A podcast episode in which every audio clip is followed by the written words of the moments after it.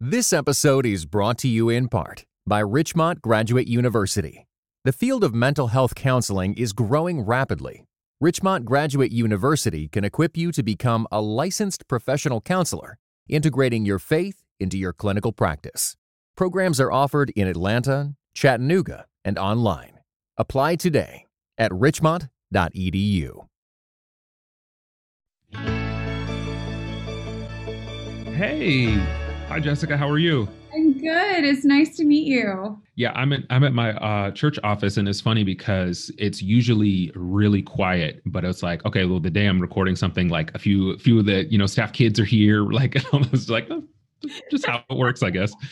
I, I co-edited a book with a colleague here, and so I'm using this old office. So it looks like I don't read.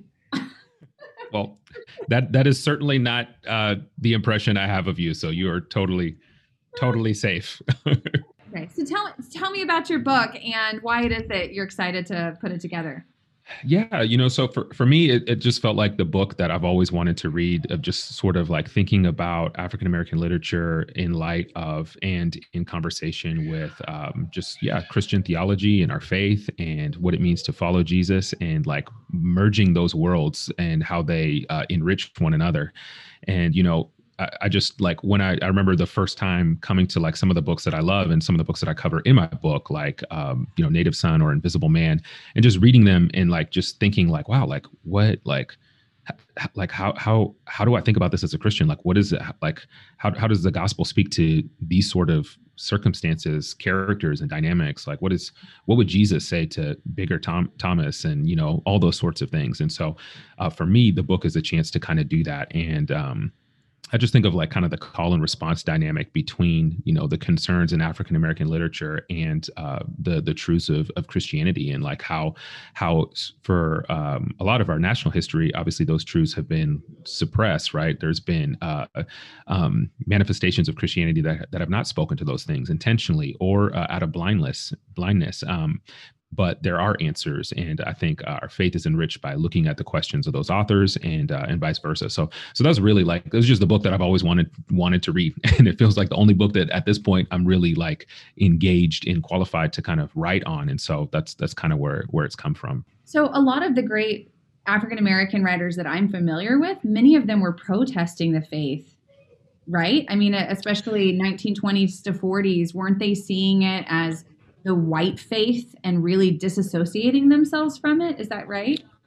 Yeah, I think I think that's fair. I mean, I think you see that in you know, for example, Native Son. There's uh, you know when Bigger's arrested, there's sort of the the you know his mom wants the preacher to come, and the preacher comes, and like kind of with the preacher, there's this long whole thing of what the preacher says, and and Bigger's like, you know what, like what is this? Doesn't make any sense. And I think that's right, kind of trying to show some of the, um, you know, just kind of the impotent nature of of what is presented as as Christianity to people in this sort of suffering. So I definitely think that is that is a component of it. But then on the other hand, you know, you have somebody like Baldwin Baldwin, who you know, despite all of his you know prophetic critiques, still is like holding out this this hope and this sense of like, hey, if we really return to this ideal of love, um, you know th- that then then there's hope here you know and so so i think it's sort of both but i think even those people that even those authors that you know, were strongly protesting sort of these uh, Christianity as a suffocating force towards African Americans. You know, those are critiques that we really we need really need to hear and really need to engage and, and need to engage with and we're uh, become better and more whole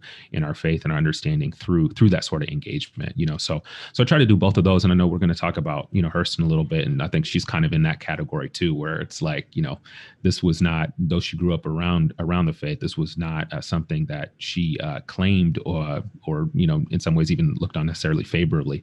But i think there's still lessons you know from her work that can enrich how we how we live as disciples yeah, well, let's yeah, let's talk about Hurston. So I dove into Zora Neale Hurston because just like James Baldwin, when I was in graduate school, I actually created this list of Southern literature that dealt with religious themes. And so Go Tell It on the Mountain, Moses, Man of the Mountain, they, they almost seem prophetic, like outside of their mm-hmm. time. There's just so much universal, there's these enduring questions there that I don't think I wrestled with even, you know, 15 years ago um, that I'm wrestling with now. So when you look at someone like Hurston, for example, her dad was a Baptist pastor, mm-hmm. right? And so she grew up with this, as you said, the call and response. I mean, really, the way that I've come to understand her work is almost like it's saying, you know, can I get a witness? Mm-hmm. Mm-hmm.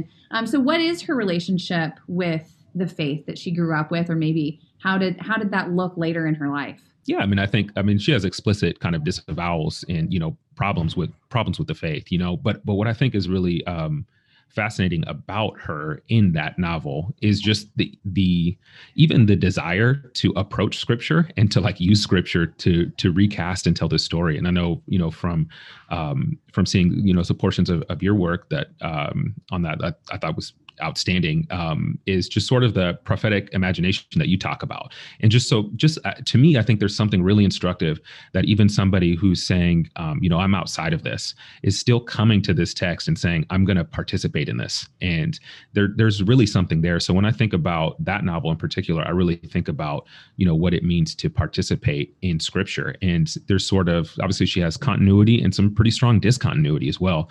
But I think like even both of those things are really fascinating, really instructive constructive. And i think just like the the audacity to do that like says something about the value of of the of the scriptural text and like why we need to imagine why we need to think question consider questions like why do we like how do we participate in god's story? Like what what does it mean to step into you know the exodus and this idea of god who who wants to set people free and god who's at work in the world? And though she answers some of those in some ways that are really different there's still just asking that question is so crucial and so important. Do you find her work i'm afraid that people are going to find her work blasphemous. Yeah. Like if i can set up yeah. context i mean she's writing this novel in 1939 and so people a lot of times read it from our perspective and they see connections with the nazis and was she writing against fascism was she writing for a Mussolini type character? Um, was she writing against God? I mean, where where would you place her? I don't I don't think it's a, a fiction work that you could just hand someone in a congregation and say this is going to lead you to Jesus. Right. She talks about. I think it's in the the the little forward, like um, you know. Africa has its mouth on Moses. So she's, you know, she's she's like kind of breathing in um, just these kind of mythologies and this sort of folk- folklore tradition um, uh, regarding Moses, and sort of like this real big kind of blend of the Exodus narrative in a biblical sense and also just in a folkloric sense. And, you know, she couldn't write the novel the way she wrote it without really knowing the actual like biblical text. Like it's it's pretty impressive. Like I was sort of challenged myself. I was like, wait a second, like I, I need to go, I need to go back and reread, reread, you know, Exodus and Numbers and, and like, you know, she's she's really like working at a close level. Um, but at the same time, there's so many major departures. Um, and sort of, you know, God is minimal in the novel. Um, Moses is really the figure of power. Um, she makes changes in terms of, you know, even um, uh, you know, kind of the allegorical component of it. Like Israel, you know, they don't really uh, they don't they don't really know God. So Moses is like the missionary to the people. Like there's these really significant changes that I think would throw people for a loop. And to me, I think she's kind of asking. It, it feels like she's making all of these changes for for many reasons but i feel like one of the things that i take away is sort of this end component um, in the novel where moses is reflecting and it's sort of this idea that liberation doesn't come through one person but it has to be internalized. You, uh, one person can't set a people free. A people have got to desire this from their heart. Everyone has to participate in this work. And i feel like that's sort of what she's sort of the um, one of the driving themes that she's getting at is like let me retell this story about this one figure that liberates and let me push this and and make this provocative to try to tell the story about like we've got to set our, ourselves free. And uh and you know that's an interesting thing and i think there's some components there that we can say you know what? There's some there's truth there that um that we need to bring into conversation um, and under the, you know the the the apostolic deposit of our faith. So that's kind of what I go to. I go to that real section, which I know I think you, you touch on as well in your chapter in, in a really helpful way too. Right. You you have mentioned a couple times my chapter is on prophetic imagination, and so I'm definitely looking at uh, this revelation in which someone becomes a prophet by receiving a different way of viewing the world than they had previously. And this revelation is what frees them to then invest their power for the powerless, right? And that's what prophets do in scripture. And of course, I think that's what Hurston is doing. But as you just mentioned, the difficulty I have, the tension I have, and maybe this is just like the philosopher coming out in me, but you're a theologian, so probably the same idea is like, who frees Moses? Yeah there's so much in the narrative that troubles me because it's like I believe in internal liberation. I believe in freedom of the soul to then help other people be free. I don't believe I can free myself. Right. And that's where it's she gets on such sticky ground. How can we read her uh, profitably when it seems like that's such a disjunction from what Scripture tells us about freedom? Yeah, yeah. I think we just have to mark that out as a, a, major, a major, you know, place of discontinuity, a major place where we would just say, yeah, like we we we don't we can't go there. There's no there's no freedom there, right? There's no there's no life there. So if we start, if we recognize we're starting uh, with our understanding of freedom in a different sense, then I think there's some profitable things we can take from the novel. This podcast is sponsored by Brazos Press. Brazos Press publishes books that creatively draw upon the riches of the Christian story to deepen our understanding of God's world and inspire faithful reflection and engagement. A Brazos Press book that I recommend is On Reading Well Finding the Good Life Through Great Books by Karen Swallow Prior. In the book, Prior helps readers learn to love life, literature, and God through their encounter with great writing. Get 40% off and free shipping at bakerbookhouse.com with code READING. Cool. Um, you know, I, for me, like I think about the story as I mentioned, like the participation angle, and yeah, you know, I just think of like, um, I, I think like the Exodus story is something historically that like people have participated in in a lot of different ways. They've reappropriated it in a lot of different ways. And I feel like her her novel helps us to just say, hey, here's the way, like the fact that she makes the allegory to sort of put um, uh, African peoples in the place of Israel, which is obviously something that is a major part of um, the Black Christian tradition, right? That's how it starts. But I think it, it's a it's such a helpful counter to the way so much of white Christian denominations historically put themselves in the place of Israel, right? And in the place of Israel, but not as a sufferers, but as like God's chosen people. You know, that sort of supersessionism that uh, Willie Jennings talks about in the Christian imagination. And so she's countering that. And I think just by the fact that she does that, like to me, it's like this book is so valuable. It, and and she she does it in some really cool ways where like even just like in some humorous ways too. I think it's the other thing I like about the novel. There's some humor there. So like, you know, when Moses is kind of like arguing and beefing with um you know with with his kind of rival um related to pharaoh you know they're sort of like you know i can beat you up and like you know that i you know your mama knows and all this sort of stuff. And it's just it's just fun. And so she lets i think she lets uh through vernacular um through that folklore tradition she um she helps uh, the descendants of African peoples see themselves in the Exodus story, and which is uh, you know the opposite of the way historically we've been told to see ourselves in the biblical story but only in this lens not not as the people that god cares for that god is going to deliver. We had to do that for ourselves. And so because i see that as such a strong tie i'm, I'm very um inclined to sort of just like recognize like the goodness of the novel. But i but i think all the the things that you're bringing up are, are really important and i think we have to acknowledge those otherwise we can't see the novel you know we can't benefit from it in, in the sort of fullness that we want to I, you're definitely highlighting what I find the reason I keep coming back to the novel. Because even with all of its problems theologically and the strong man figure that, especially at the end, I start having a, a real antagonism to. Like, I stop liking Moses about halfway mm-hmm. through the book. Mm-hmm. But in the beginning, I really enjoy it because it's the dehumanization yeah. that happens where a story of the Bible became too familiar to me that it almost um, wasn't true anymore. Like I, I made yeah. it weak by making it too familiar. And then the way she breaks it up, she makes it funny. She brings it to life. You get to see this connection between Moses and African American preachers, between the Israelites and the slaves in America. Like she really changes the way we see ourselves in the narrative, and and that to me is worth worth picking up the book. No yeah, totally. Um, that defamiliarization process. Yeah, yeah, and I think that's like that. That is so you know, and I and I think it's sort of like you know for readers to kind of wrestle with some of the major points of discontinuity that we're talking about earlier.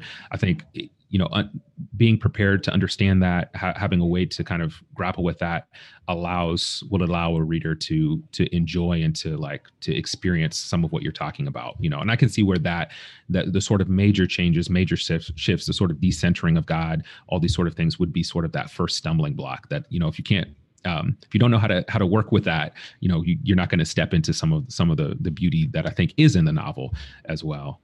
Well, and Alice Walker, when she was trying to revitalize Hurston within like the um, the great works of African American literature and kind of bring her into the fold, and she said that every black writer needed to read Moses man Mm. down, which is an astonishing claim because Yeah. other African American writers didn't find anything worthwhile in the novel, and even Hurston herself said, Totally. I- I think I messed up writing this book.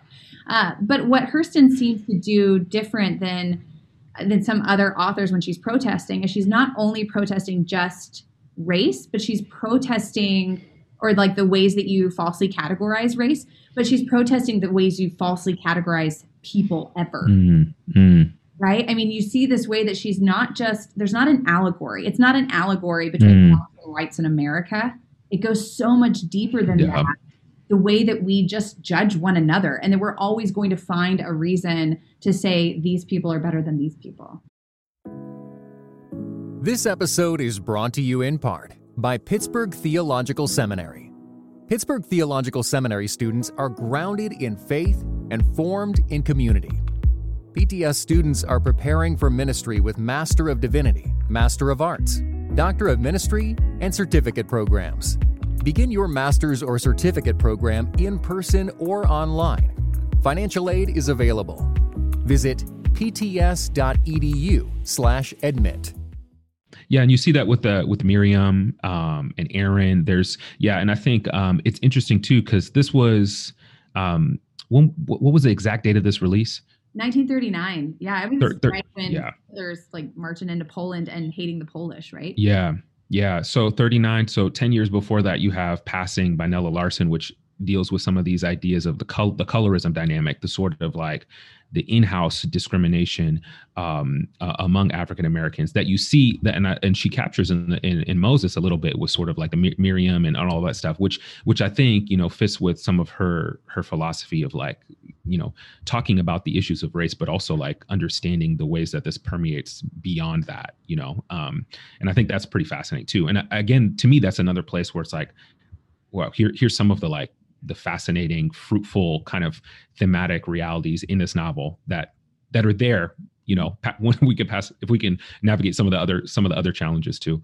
Yeah, I think that's what makes the novel to me more universal than anything because it's Yeah. nature that we're never going to stop judging one another. We're never going to stop trying to create false hierarchies with one Mhm. another, just dependent on on where it is and how we create these, whether it's gender Yeah. or class or whatever it is. Yeah, yeah, Right. So what about so I'm thinking about Christian readers again and mostly when I think of Christian readers I imagine like I'm trying to talk to those outside of of Catholicism. I'm normally talking to those who've been raised in kind of these fundamentalist homes who have not read a lot of literature and maybe are also very uncomfortable with the fantastical, the magical, the mythical, and that's what Hurston does in this text. Uh, what would you say to like if you were talking to those in your congregation about why to read this book? What would you say about their fears concerning the way that Hurston deals with magic in this text? Yeah. I mean, I would just say, just do what you do with Harry Potter. You know, I mean, it's like, what's the big deal? Like, um, you know, like, uh, um, you know, we, we love Harry, we love Hermione, we love, you know, all this stuff. So, you know, so I think it's the same category. You know, if we can't, um, if we can't, if we can't do that with with this, that's that's sort of like trying to think through, you know, the real experiences of just of of, of not just people in America, but just sort of humanity and just sort of like um, in, in those sort of realities. If we can't, if we can't do that, then you know, I, I don't know. I don't know. I don't know what to say. So I, so I guess to answer your question, I can't help. I, I cannot help. I just think it's an, you know, I, I guess maybe the, maybe the more helpful thing, and I, hope I don't mean that in any like mean way. I, I think maybe the more helpful thing is just, you know, we're, we're a novel is a novel. It's not a one for one theological text, even if they're like working you know even if they're working with with the scriptures like we can recognize the places where like oh I, they're coming from this angle.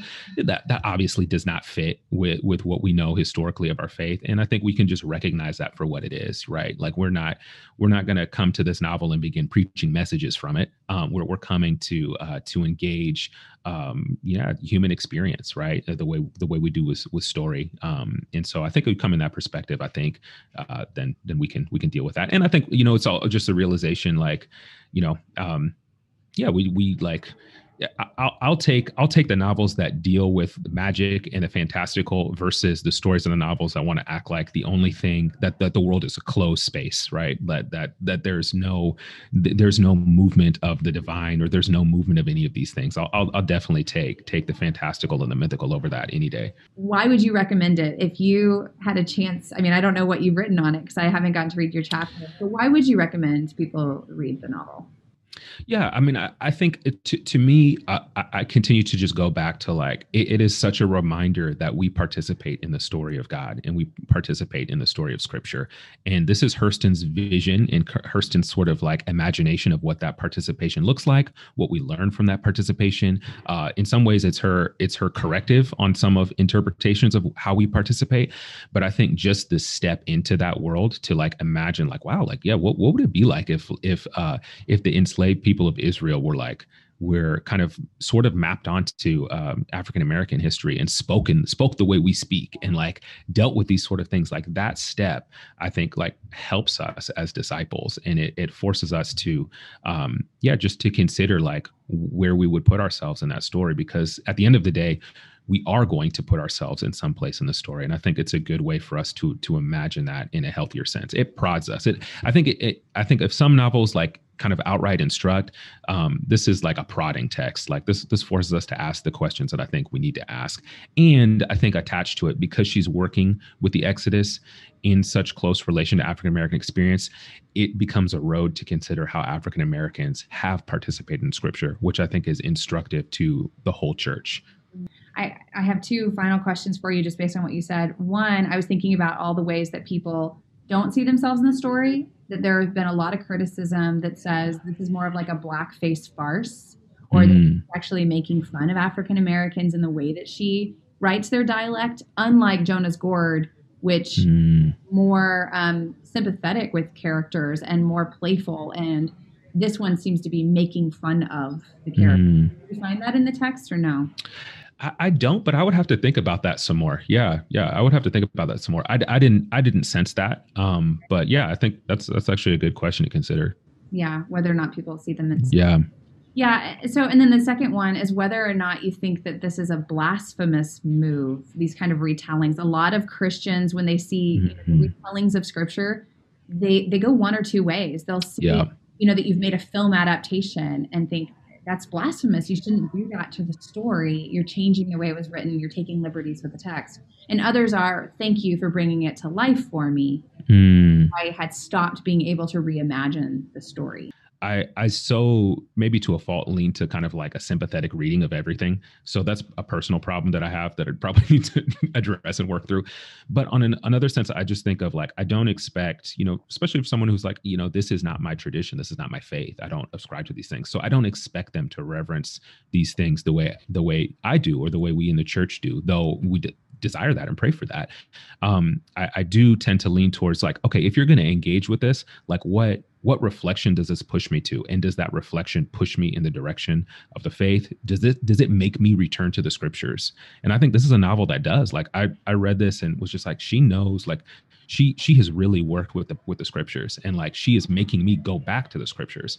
And i think if that's the sort of end impact then it's like okay i can I can see some fruitfulness there, you know, uh, you know, without discounting her her own her own prerogative and um, you know perspective and disposition. But I, I can see uh, the fruit that's coming out of that. So so for that, I'm thankful, you know, and so that that's how I process that.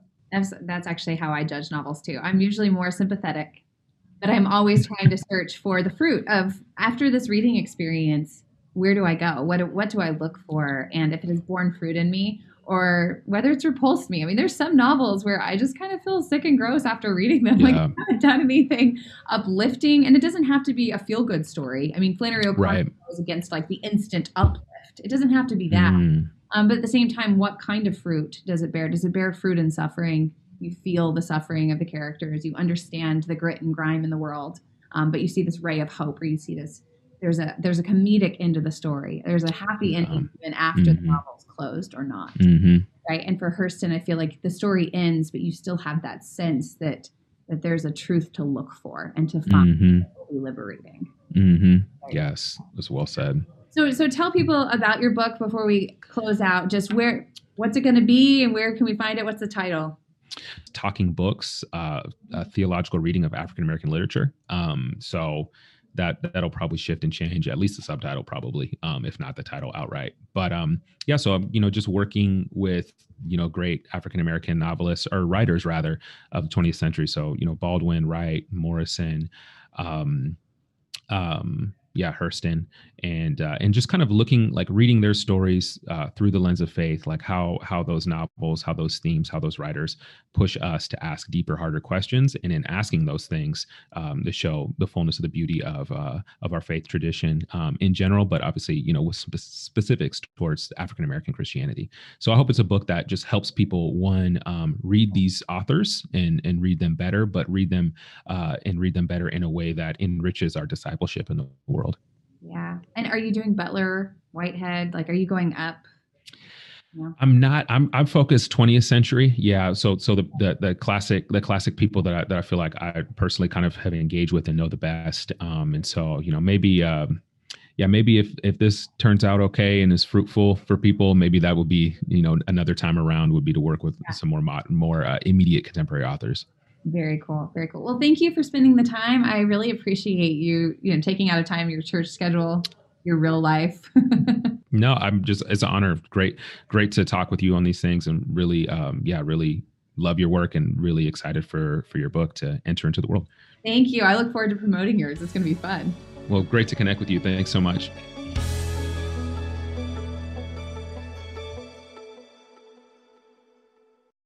This podcast is sponsored by Brazos Press. Brazos Press publishes books that creatively draw upon the riches of the Christian story to deepen our understanding of God's world and inspire faithful reflection and engagement.